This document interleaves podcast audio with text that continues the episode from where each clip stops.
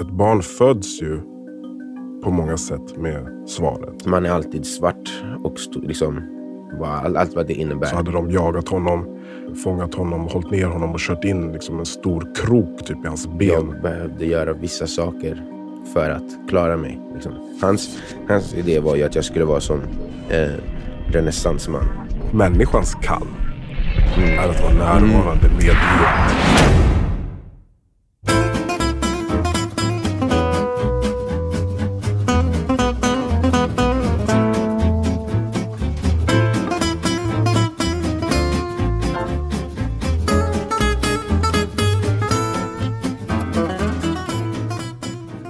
Men Marvin, berätta då. Jag vill att jag berättar, Madi. Vadå? Du var ju på röda mattan igår, eller hur? Jo, det var jag. Det var L-galan igår. Uh-huh. Det är en modegala där de delar ut priser för årets bäst klädda människor och designers och sånt där. Och jag följde med min fästmö dit som var inbjuden. Så du var inte bjuden? Nej. Jag är inte närheten någon som bäst klädda någonting. Men jag såg en bild på dig. Du var jävligt snygg i alla fall. Det var hon också. Ja, men tack. Mm. Ja, Samina Skillas dotter hade jag på mig igår. Det är en designer som en vän. Mm. Som hon var också nominerad till årets nykomling, tror jag att det hette, som designer. Vad intressant. Mm. Jag har ingen erfarenhet av sådana tillställningar, så det är ändå... Ja. Det är ändå någonting främmande. Och när du var där och njöt av liksom allt det där och sken i rampljuset, så var jag hemma och förmodligen bytte en blöja eller liknande. Så känner du dig redo? Du ska gifta dig i sommar. Känner du dig redo att liksom äventyra den där friheten? Att gå på L-galan en kväll istället för att byta blöja? Och att bli förälder? Fuck them kids, jag kommer gå ändå. Ska jag? Nej, ska jag? Nej, jo, jag känner mig faktiskt redo för det. Mm. Eller vad fan betyder det att känna sig redo egentligen? Eller, men jag menar just redo att vara mer hemma än, eller inte ha lika mycket valmöjligheter att vara ute, om man säger så. Det. Men du vet, jag är ju fortfarande, eller jag är ju redan hemma typ 80-90% av min lediga tid. Mm. Så skillnaden blir väl bara att man kommer behöva göra andra saker när man är hemma. Ja, du är som jag, att du har ju inte ett jättestort behov av att komma ut på de här tillställningarna och typ gå och klubba eller synas bland folk. Det kan vara roligt ibland. FOMO finns inte längre. Vad sa du? FOMO, du vet, fear of missing out. Mm. Den finns inte längre. Nej. Jag tror den försvann när jag var typ 22.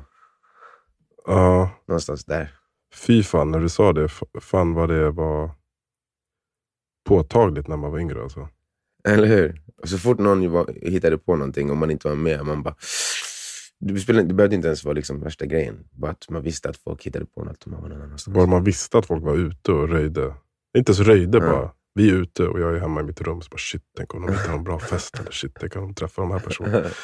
Ja, sjukt alltså. Ja, men verkligen. Mm. Men det var ju, jag tror det är också innan man började ifrågasätta hur mycket man använde så här sociala saker och yttre händelser som typ sätt att visa vem man är eller känna, identifiera sig liksom, på något sätt. Mm. Det var ju, jag tror att det är också därför det försvann. Alltså när man börjar bara, men varför ska jag känna någonting för att de gör någonting? Mm. Förstår du vad jag menar? Mm. Då, när man var yngre, så var man så mer uppe i det där molnet av yttre påverkan. Men många vuxna är ju så fortfarande. Jo, men jag menar nu bara när vi två yngre. Ja. Alltså, jag menar inte att det är allmängiltigt att det försvinner. Nej. Mm. Det kan till och med bli värre när man blir äldre, tror jag. Förvisso. Definitivt. Mm. För att man har investerat mer och mer tid in i den grejen också. Mm. Det är liksom, då måste man äga det mer och mer över tiden också. Mm.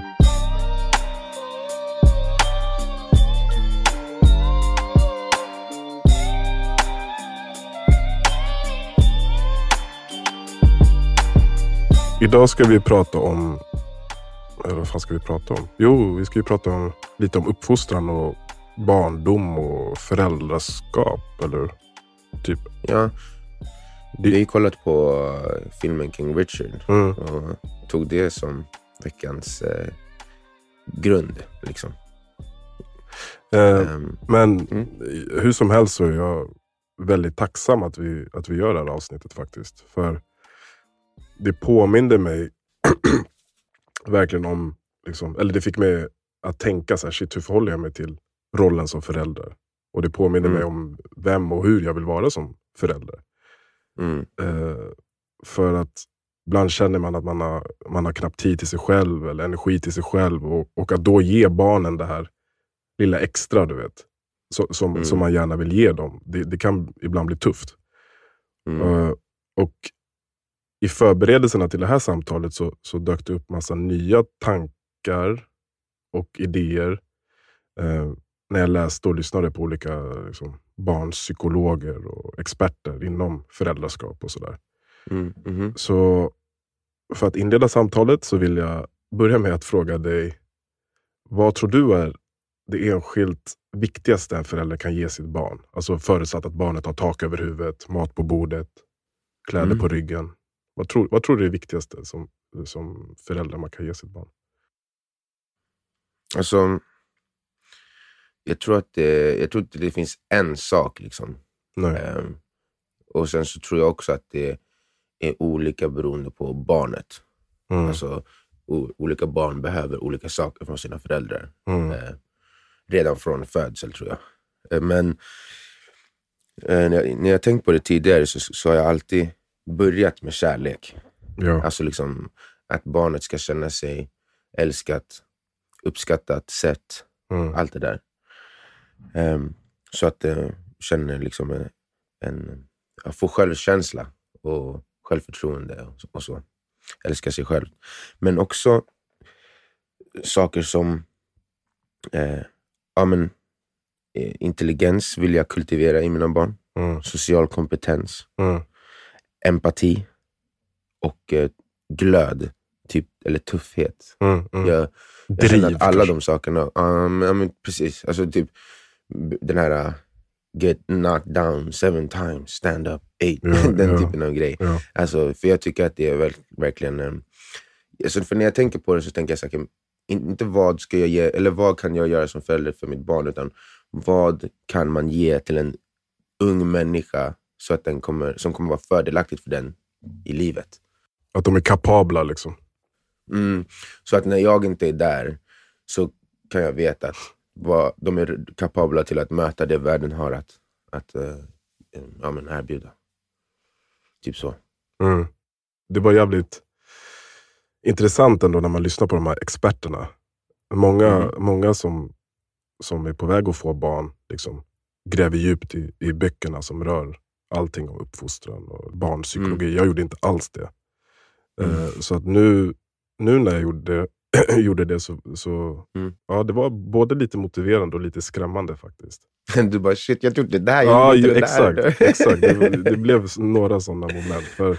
Men det som fick mig fundera över om vi som föräldrar, alltså i processen och ansträngningen att fostra ett barn till den här kapabla personen och en autentisk person, för det är väl också det man vill, så kanske vi jobbar, liksom, ofta mot oss själva och på så sätt misslyckas med det. För jag lyssnade mot oss själva då? Alltså att den här ansträngningen vi gör, så att nu ska jag ge barnet det bästa och nu ska jag se till att den blir så här kapabel och klarar sig i världen själv och har det här glödet som vi pratade om. Att den viljan, liksom, gör att vi jobbar emot oss själva och istället sätter barnet i en situation där de är osäkra. För att jag lyssnade på några experter som påstår att just i den rädslan att motsatt resultat ska hända, att barnet blir en inkapabel person. För i det här enorma ansvaret man har som föräldrar i rollen som mamma eller pappa, så glömmer vi bort att det som är viktigare än, liksom, att spela rollen är just relationen med barnet. De pratade mycket om det. Och det var det här som fick mig lite att vakna upp. För självklart nu, jag fick ju 2 barn väldigt tätt in på varandra. Alltså 12 månader nästan exakt. väldigt alltså det var tätt in på varandra. Sniper. The Gambian sniper. Så då är, jag tror att då försvarar man sig själv ganska lätt genom att identifiera sig bara som förälder i den rollen. Istället för att tänka, vad har jag för relation med barnet? Jag tror att det går att särskilja. Eller det blev tydligt för mig att kunna särskilja på det nu när jag lyssnade på de här experterna. Och så relationen är viktigare än att leva upp till rollen. Och som sagt, det känns ju både motiverande och skrämmande att höra att allt man gör som försvagar den här relationen med sitt barn försvagar också barnets utveckling. För att det gör barnet osäkert. Och jag får en tanke här bara för att alltså, jag har ju jobbat väldigt mycket med barn under mitt vuxna liv. Alltså sen redan när jag var 12-13 så började jag hjälpa min mamma och träna min lillebrorslag. Och sen snabbt när man blev så här lite äldre i tonåren så var man, om man ville vara elitspelare skulle man träna ett yngre lag. Och sen när jag blev så här typ proffs på halvtid, eller om man kan kalla det. Så jag tjänade lite pengar på basketen, så fick jag en extra jobb och då var det i skola. Och sen medan jag studerade så jobbade jag i skola. Jag jobbar i skolan nu också. Så att så här, ganska mycket det jag sett. Olika sätt, approaches liksom från föräldrar. Och det som du pratar om nu, där jag vet inte om det här det de menar, eller vad du menar. Men en sak jag iakttagit är att det kan också vara väldigt farligt att som förälder vara rädd för att ditt barn ska bli typ inte tycka om dig. För att du måste ibland vara den som ditt barn inte tycker om i en stund. Och det kan bli, alltså jag bara tänkte på det när du sa att så här, att vårda relationen är det viktigaste. Men en relation mellan en förälder och ett barn är ju inte en relation mellan två vänner. Om du går och gör någonting som inte jag tycker om, då kommer du ju få höra det. Och det är basically det man gör som förälder när barnet gör någonting som går emot ens värdering eller det man tycker om, det är ju då du säger ifrån. Ja, men det är också, alltså du har ju också makt över barnet som man inte har över en vän. Alltså du kan ju också inte bara säga ifrån, du kan också bara säga nej, du får inte saker och ting. Alltså till exempel, pappa, Kenji är 12, får jag gå ut, klockan är 12:30, får jag gå ut med den här och den här? Vi tänkte gå ut i skogen och smälla lite smällare. Du kommer säga nej. Och om du inte är rädd då för att barnet ska inte tycka om det för att du inte låter den göra det. Alltså barn är så mycket smartare, i alla fall i min upplevelse, än vad man tror. Där de kan börja spela på sånt. Där de vet att om jag, min förälder vill att det ska vara en sån här typ av energi mellan oss, då kan jag använda det genom att rubba den energin. Och sen så får jag som jag vill för att föräldern försöker få tillbaka så att det ska vara god ton och trevligt just nu. Och det finns ju också det motsatta som du var inne på, alltså där föräldern bara ska bestämma allting och barnet inte får uttrycka sig själv och inte får vara autentiskt. Men jag tror att det liksom, som med allting vi pratar om egentligen, balans. För det den här experten som jag lyssnade på sa att till exempel om jag hotar Kenji att så här, går du inte att tvätta händerna nu efter vi varit ute så får du ingen glass. Eller så här, nu har det varit dumt. Swoosh in i rummet så blir det timeout. Och kom inte ut förrän jag säger till. Han hävdar att så här, men vad händer då egentligen?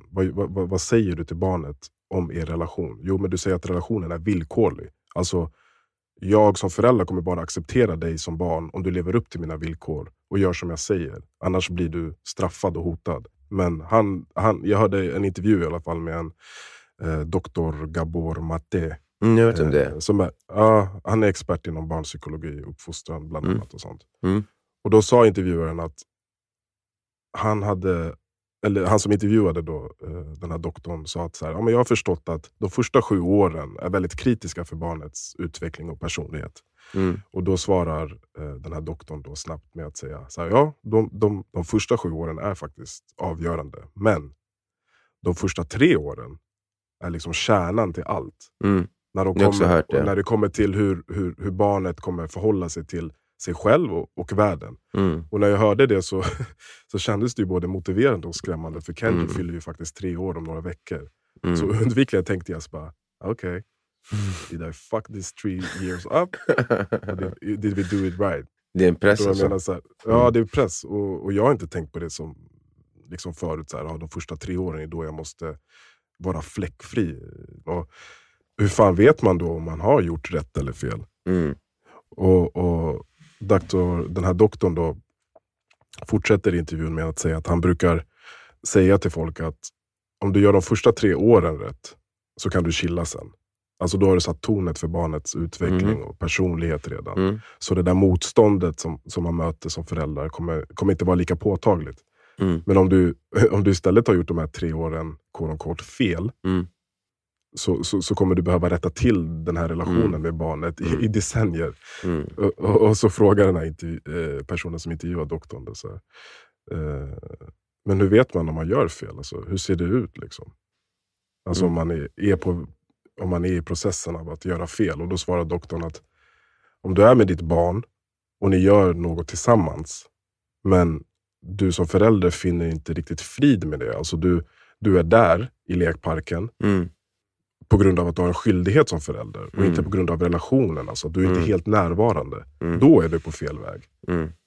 Och den här doktorn var ärlig med att säga själv alltså, så här, okej, alltså jag var skitdålig på det här. När mina barn var yngre så längtade jag bara till att de skulle bli äldre så att han skulle kunna ha en intellektuella interaktioner med dem. För att det var hans intresse av relationen. Och att leka i parken eller kurragömma skulle inte vara tillräckligt för att bygga en riktig relation. Och jag tror att som förälder kan det hända att man försöker liksom, man låtsas att man är närvarande fast man inte är det. Till exempel att, alltså jag säger det här för att jag själv gör så. Och speciellt som jag nämnde tidigare när man är trött och så här, ja men nu är jag förälder, det här är min roll. Så att jag måste ju bara göra det här. Så att jag leker liksom med en Hulken eller Spiderman-gubbe med ena handen och så knäpper jag på mobilen i andra handen. Så, liksom, förstår du? Jag försöker två, eller så lagar man inte ens mobilhanden. Men, ja exakt, jag tänker på andra saker. Och barnet, och det här är också så här någonting man märker hela tiden och som jag släpar mig själv och bara, nej men kom igen nu, han vill ju ha din, eller hon vill ha din uppmärksamhet. För barnet kan ju verkligen känna av om du är där eller inte. Ja, verkligen. Om du är närvarande och de känner av den energin. Och om barnet inte känner att du inte kan vara närvarande, alltså om det här är, för att jag ser det här med vänner, jag har sett det med andra personer, hur de förhåller sig liksom, eller vad de har för typ av relation med sina barn, att de är bara rollen. De tycker det är jobbigt att göra allt annat. De tycker det är jobbigt att engagera sig i deras lekar, deras fantasi och allt det här. Och när barnet känner av det där tillräckligt mycket, men då kommer de också tänka att så här, men då kan inte du vara där för mig när jag väl behöver det. Så att den här tryggheten liksom försvinner lite, eller den utmanas. Ja, för att det de behöver i den stunden är ju din närvaro. Så att när det sen är någon typ av mer krisartad situation så har de lärt sig att de kan inte vända sig till dig för det de behöver. Så när jag hörde det här och tänkte själv på liksom, vad är det viktigaste jag kan ge mina barn för att de ska bli kapabla? Och då började jag se så här, ja, men det kanske är liksom, den här energin man skickar ut i stunderna, den här närvaron. Och typ som att det är näring de behöver. För liksom, och så gick jag tillbaka och bara shit, alltså barn föds ju och kan ändå fett mycket redan när de föds. Man tänker att de säger jag är bebis, men redan när de kommer ut. Nu, innan du fortsätter, det är exakt det jag tror. Det är exakt det jag tror. Jo, men vill jag veta, vad finns det mer? Men det var ju så jävla, det var ju fett intressant, båda mina barn. Alltså fort de kom ut till världen genom the glorifying gate.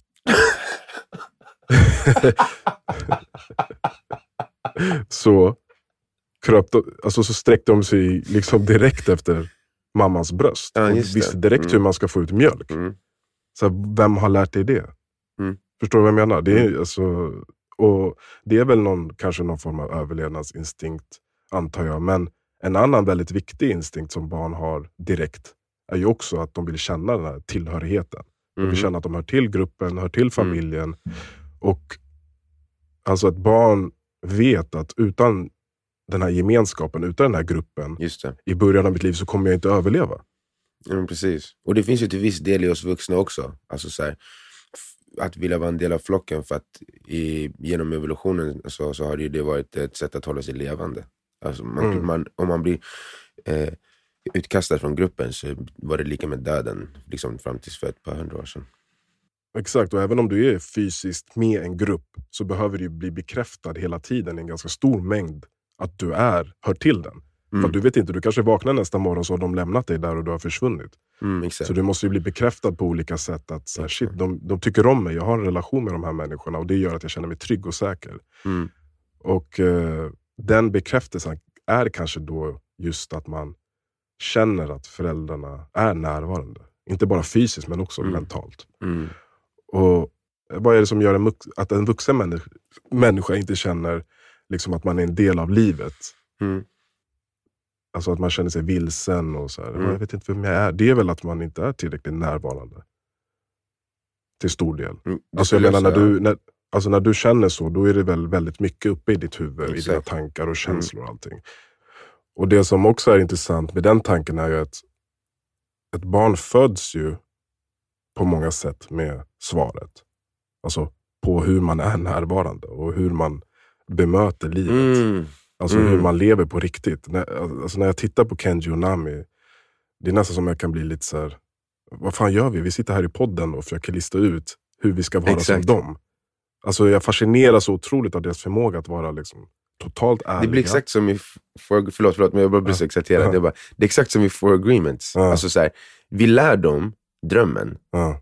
Och sen så måste man lära sig att komma ur drömmen igen. För att, men man kan inte lära dem drömmen ju. Du kan inte bara nu, ni ska fortsätta vara så här för alltid. Det går ju inte. Det går inte. Men man vill att de ska ha kvar det, även fast man ska lära det andra. Men det är typ, jag vet inte om det är omöjligt, men det, jag har aldrig sett det göras förut. Nej, det är ju otroligt svårt att lyckas med det. Alltså bara, som sagt, deras totala ärlighet och deras förmåga att infinna sig i varje stund. Alltså gå från gråt till skratt, till skratt till gråt. Och det ena har ingen så här tyngd i nästa stund. Det är otroligt att se på.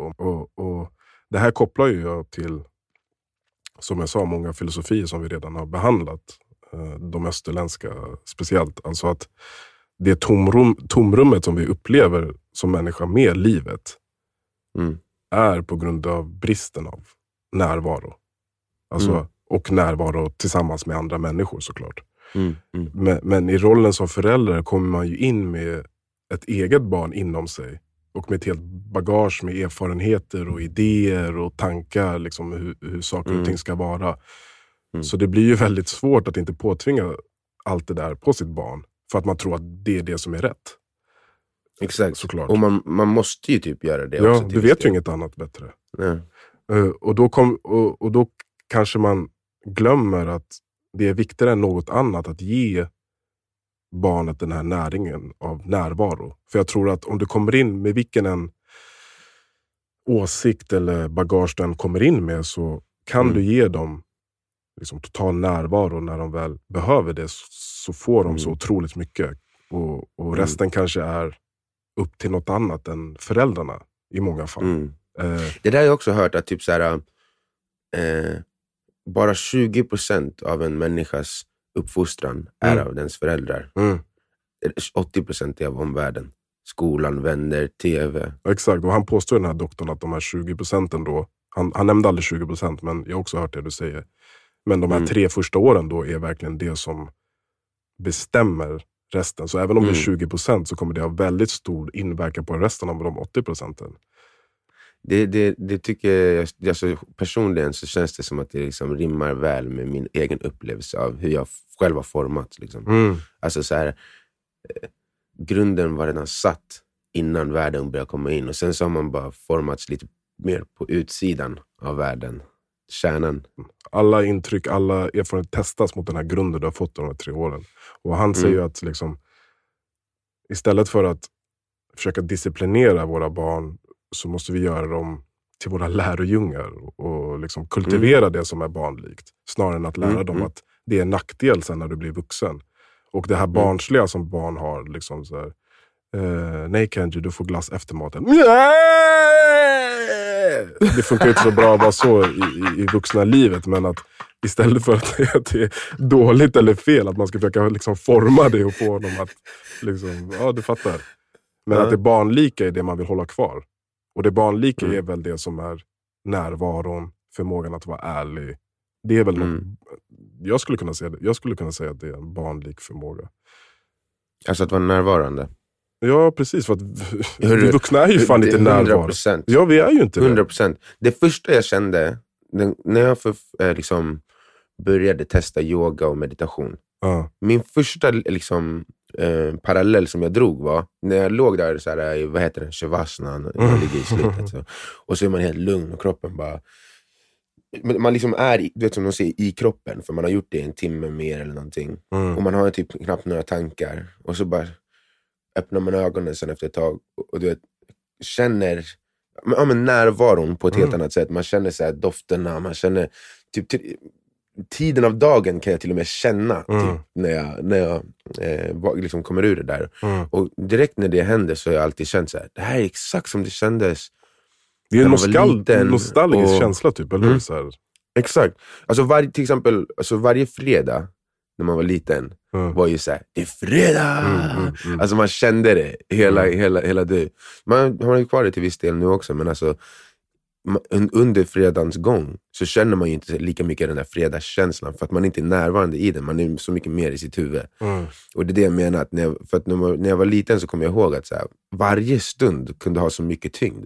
Alltså det kunde bara vara en tisdagskväll, jag frågar mamma, för jag går ut och lekar klockan 7. Hon säger ja, och man bara yes, det här är en timme nu, jag kan köra burken. Och man tänker inte på att den timmen kommer vara slut om en timme. Man tänker inte på, du vet, att det är bara en av 100 i rad. Man tänker bara på den där timmen. Nu jävlar ska ingen kunna ta mig när jag är 20. Du vet, och man bara yeah. att vara så där närvarande, alltså, det som du säger, det var så naturligt då. Enligt den här doktorn då, så är risken om barnet inte får den här näringen, alltså näringen av närvaro, så får de inte det från sitt hem, från sina föräldrar, så kommer de, då kommer de söka det någon annanstans.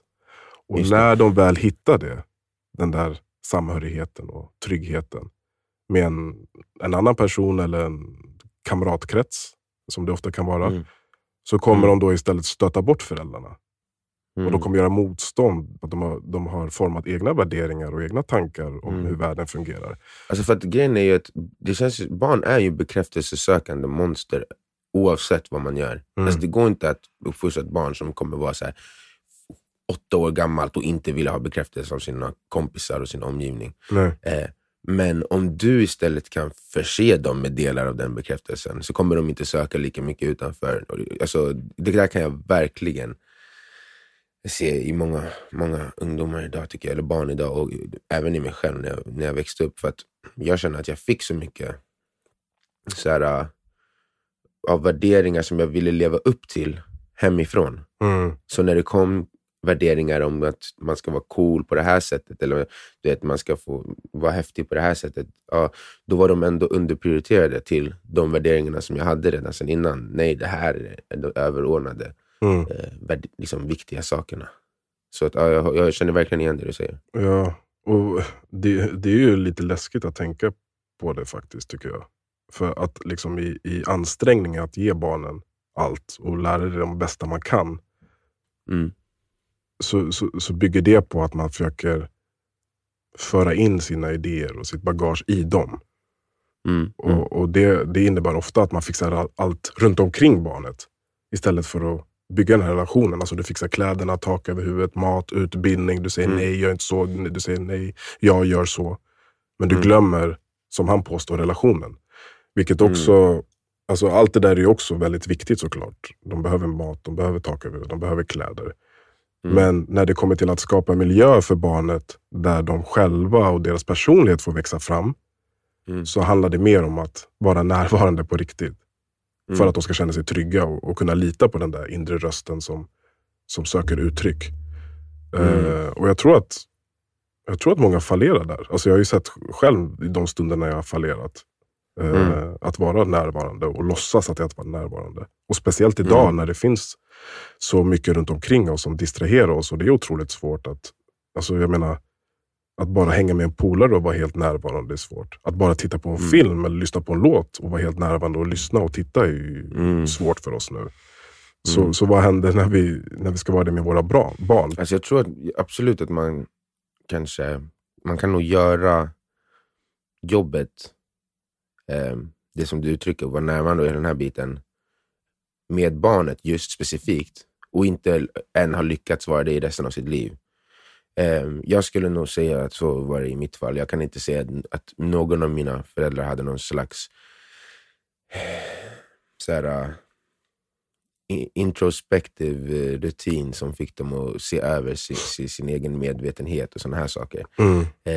Men specifikt min mamma var exakt det du beskriver. Alltså så helt inne i allting som jag gjorde, helt närvarande. Varenda match jag hade när jag var typ så 10, så, alltså, det var överdrivet.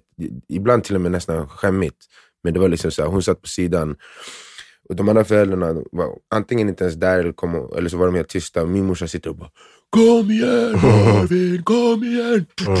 Och bara, och du vet, det är det här jag menar med att jag fick alla de här sakerna. Så att med närvaron och vad har det gett för resultat i den? Du har ju alltid varit säker på vem du vill vara, eller hur? Exakt, 100%. Och du har alltid försökt våga, eller försökt, du har väl alltid på något sätt ändå vågat lyssna på rösten och din vilja, eller hur? 100%. Och det är exakt som du säger. Jag hade faktiskt en grej som jag tänkte på inför avsnittet där, om just det. För att min mamma, när hon var ung, så har hon uttryckt mycket så här att hon var väldigt osäker.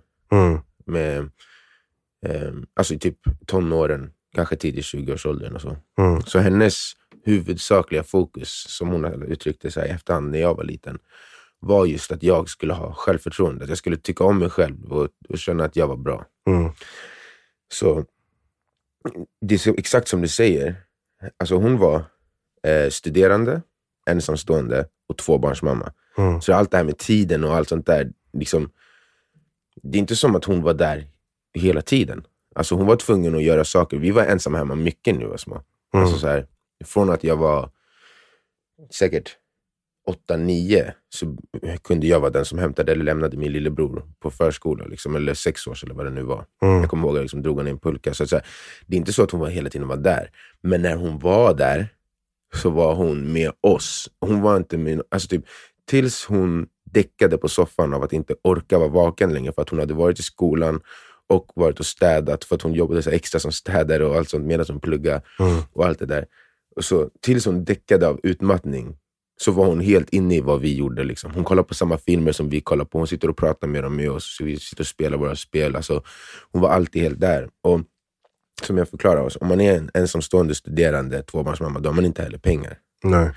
Så här, vi hade inte, tills hon hade utbildat sig klart, så hade vi inte så massa pengar till det. Jag kommer ihåg när du snackade något avsnitt här om veckan. Bara, ja, när alla hade de här jackorna. Kommer du ihåg när du sa något? Det var någon windbreaker-jacka. Jag bara, I have no goddamn windbreaker-jacka. Lite senare fick jag ha de här sakerna som alla hade. Men på den tiden innan, då var det så. Vi kunde inte ha alla name brand skor och bla bla bla sånt, liksom. Men och jag har väl varit inne på det, men det var en gång när jag var 14 som det var så stadsavsuttagningar och allting som, och jag kom inte med och jag blev helt förkrossad. Och då var hon också inte så här, vi hade den här ekonomiska situationen, liksom. Och jag bryter ihop hemma när jag får reda på det. Och hon har inte pengar att så här, göra, alltså ge mig någonting eller så här, göra något roligt egentligen. Och som sagt, hon är fortfarande studerande och städar hemma hos andra för att vi ska ha råd med de sakerna som vi har råd med. Ändå så får jag kort som tar hon. Du vet, hon ser att jag är helt ledsen. Och jag vet inte, det tog bara så en stund. Hon sitter säkert och så här, räknar pengarna. Bara, kan jag göra det här? Hur ska jag kunna ge honom det här? Ihop det? Och ändå betala hyran, typ. Och sen så kommer hon in efter ett tag och så får jag typ pengar nog att köpa de fetaste nya Vince Carter Nike-skorna. Och så hon bara, så köp lite sån här. Du vet, för hon hade sett att jag gillade någon Island Iverson som hade mycket så här pannband och svettband. Så hon bara, men köp sån här också, du vet. Så att när jag kommer in till träningen som är nästa dag efter att man har fått höra att jag inte kom med, så ska jag känna så här, men jag är flyers, motherfucker. Och hon tror på mig fortfarande. Hon vill fortfarande ge mig de här sakerna. Fastän jag inte kom med i den här saken. Och då, precis som du säger, en del så har hon den här närvaron. Hon är liksom så inne i vad jag gör att hon vet, eller så här, hon kan läsa av vad de för behov är en sån stund. Exakt. Vad behöver han? Och det vet ju hon för att hon har kultiverat relationen och varit närvarande, som du snackar om, sen jag var liten. Hon skulle inte veta vad jag behövde i den där stunden om inte hon kände mig på den nivån.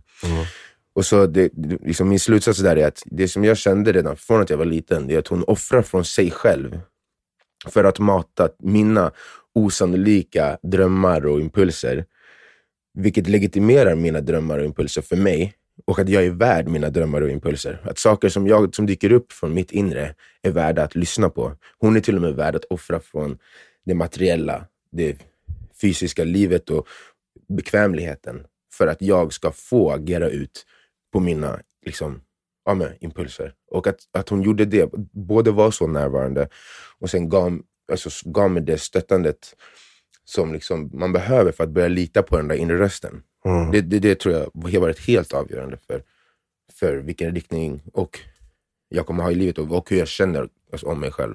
Mm. Så det är exakt som du säger. Jag tror att det där är grunden till hela mitt självförtroende. I den här intervjun så kallade han ju vår kultur och sätt att uppfostra barn anti-child. Alltså anti-child. Ja. Mm.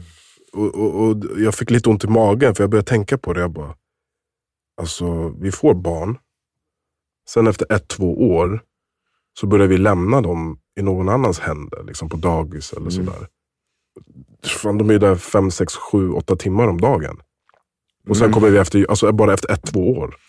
Ja, det är det är jag bara, shit. Så när jag lyssnade på det, då fick jag så här ångest när jag började lämna på dagis. Och speciellt när de stretade emot och bara, nej, jag vill vara hemma. Sträcker sig handen igenom gallret och bara, no. Och jag bara vänder mig om, du vet. Och bara, så går jag kommer faktiskt ihåg den där känslan. Jag kommer ihåg, jag har minnen från när min mamma skulle lämna mig och min bror. Och jag ville alltid att hon skulle lämna mig sist och hämta mig först. Du hade ju fattat det längst. För att, vad säger vi till våra barn när vi lämnar bort dem i en åldern? Om det är sant att de har det här stora behovet av den här närvaron och känslan av samhörighet med föräldrarna först och främst och sin familj, så om vi redan lämnar bort dem vid 1-2-årsålder, vad säger vi till dem då? Säger vi till dem att vår wolfpack, du är med men du måste vara här också. Så kanske redan vid 1-2-årsålder så tvingar vi barnen att söka den här näringen någon annanstans. Jag vet inte om det vi gör, men jag undrar hur de påverkas. För samtidigt så hör man ju... Vad sa du? Nej, jag bara kom på att jag har ändå en bild av att jag förstod varför. Jag vet inte om det var så på riktigt eller inte. Kanske inte när jag var 1 eller 2. Men sen när jag var 4, 5 och hade en lillebror som var typ 1, 2. Mm.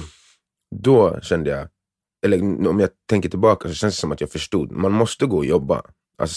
Nami säger ju varje dag jag går hemifrån om jag går innan de inte lämnar på ska du gå och jobba Marvin? Ska du jobba Malvin? Det är min baby. My baby Nami. Så jag fattar ju okej. Eller om jag sitter vid datorn när de är hemma och håller på och skriver eller någonting så bara, nej, stör inte pappa, han jobbar. Jag har ju förklarat för dem varför man måste jobba. Och men inte bara jag måste jobba för pengar. Det här gillar pappa att göra. Du kommer också hitta någonting som du gillar att göra som du behöver göra också. Den biten tror jag inte att jag upplevde när jag var liten. Att det också var för att man vill. Utan nej, världen har krav. Typ. Ja, men din mamma var ju en helt annan situation.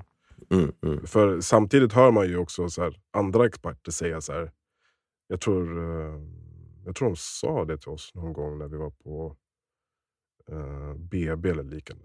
Ett barn behöver bara 15 minuter total uppmärksamhet och närvaro av dig som förälder dagligen för att få tillräckligt av den där näringen. Okej. Okay. Men relationen kommer ju se betydligt annorlunda ut om du tänker så här, idag är en ny dag. 15 minutes, that's what you got baby.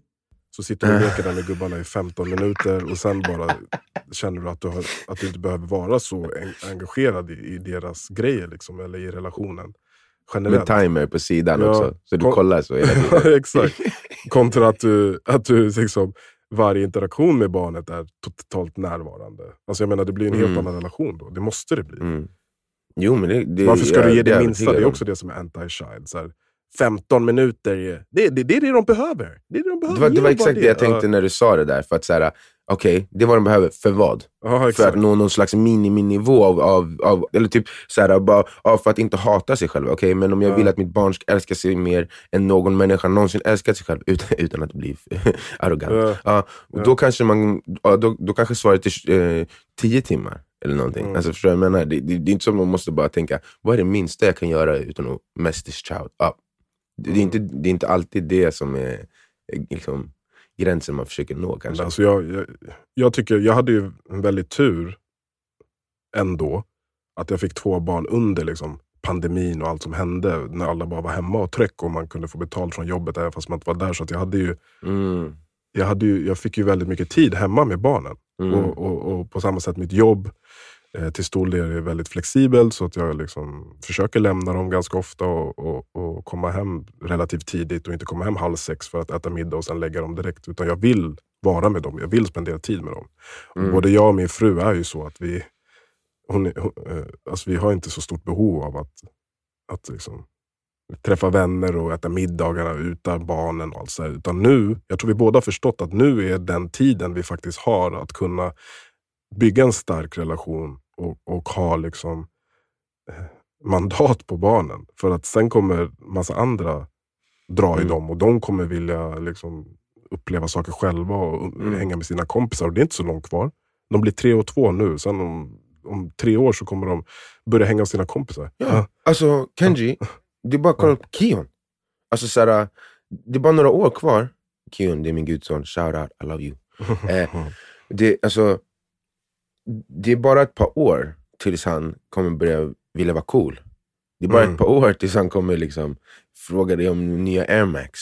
Så att den här tiden, det som du sa, dels är den så jävla grundläggande för deras person, men den är också så förgänglig. Alltså, de vill inte vara med dig snart. Alltså, men det är det jag tror, utan att säga det till dem. Så jag visar dem det. Alltså, med mamma och pappa så kan du ha kul. Du kan vara dig själv. Vi lyssnar på dig, vi ser dig, vi vill vara med. Men vet du, jag tror att man kan säga det också. Alltså utan att det är typ... För att till en vuxen person så kanske man inte säger orden, jag tror inte orden spelar någon roll. Alltså, det beror ju på om de sägs med en massa känsla och så att de får känslan kanske. Men för varför jag sa det var för att när jag var liten så brukade min pappa alltid säga så här. Han bara, din bror är din bästa vän. Du har ingen annan i det här livet. Jag kommer dö. Din mamma kommer dö. Han kanske borde ha gjort en sån här podden också. Du kommer dö. Eller jag kommer dö. Min mamma kommer dö. Dina andra vänner, du kan inte lita på dem lika mycket som din bror. Man kan aldrig lita på någon lika mycket som sitt syskon. Han är den som är närmast i ditt liv i den här världen. Och han sa han till oss båda, till oss alla 3. Och det är verkligen i oss till idag. Alltså så här, det har varit i oss också genom hela vår uppväxt. Och när min farsa var ju borta hela mina tonår. Men om du hade frågat liksom, eller om du hade sett mig och min bror när jag var tonåring, så hade ni trott att han hade ropat det i våra öron innan vi gick hemifrån. För vi var liksom, han var som min ryggsäck typ. Så jag tror att alltså det finns, även om det var nog känslan som fick då landa i mig, men med orden så kan man även så här, komma ihåg det väldigt så här, inrutat på ett annat sätt än när det bara är känslor kanske, förstår jag menar.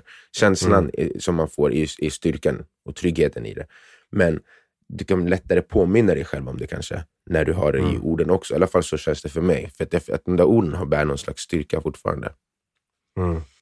Jag har ju 2 barn och du kommer förmodligen också få barn inom en snar framtid, så för att så här,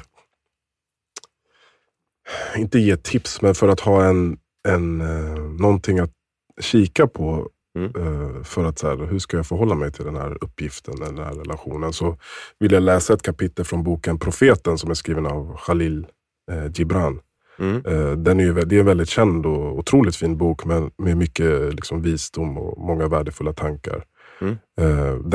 För övrigt borde vi läsa den och pratade mer om ett avsnitt. Men i det här kapitlet i alla fall så svarar han an på en kvinna som frågar om hur ska man se på sina barn och föräldrar och uppfostran och så. Så kapitlet är, jag ska läsa upp det nu, det är ett kort kapitel. Era barn är inte era barn. De är söner och döttrar av livets längtan efter sig själv. De kommer genom er men inte från er. Ofta fastän de lever hos er, tillhör de ändå inte er. Ni kan ge dem kärlek, men inte era tankar. Ty, de har sina egna tankar. Ni kan hysa deras kropp, men inte deras själ. Ty, deras själ dväljs i morgondagens hus, som ni inte kan besöka, ens era drömmar. Ni måste sträva efter att efterlikna dem, men sök inte att göra dem likna er. Ty livet vänder inte tillbaka och dröjer inte oss den dagen som flytt. Ni är bågar, från vilket era barn skickas ut som levande pilar. Bågskytten ser målet på den oändliga stig och han böjer dig med sin makt för hans pilar ska gå snabbt och långt. Låt dig i glädje böjas i bågskyttens hand. Ty liksom han älskar pilen som flyger, älskar han också bågen som är stadig. Wow.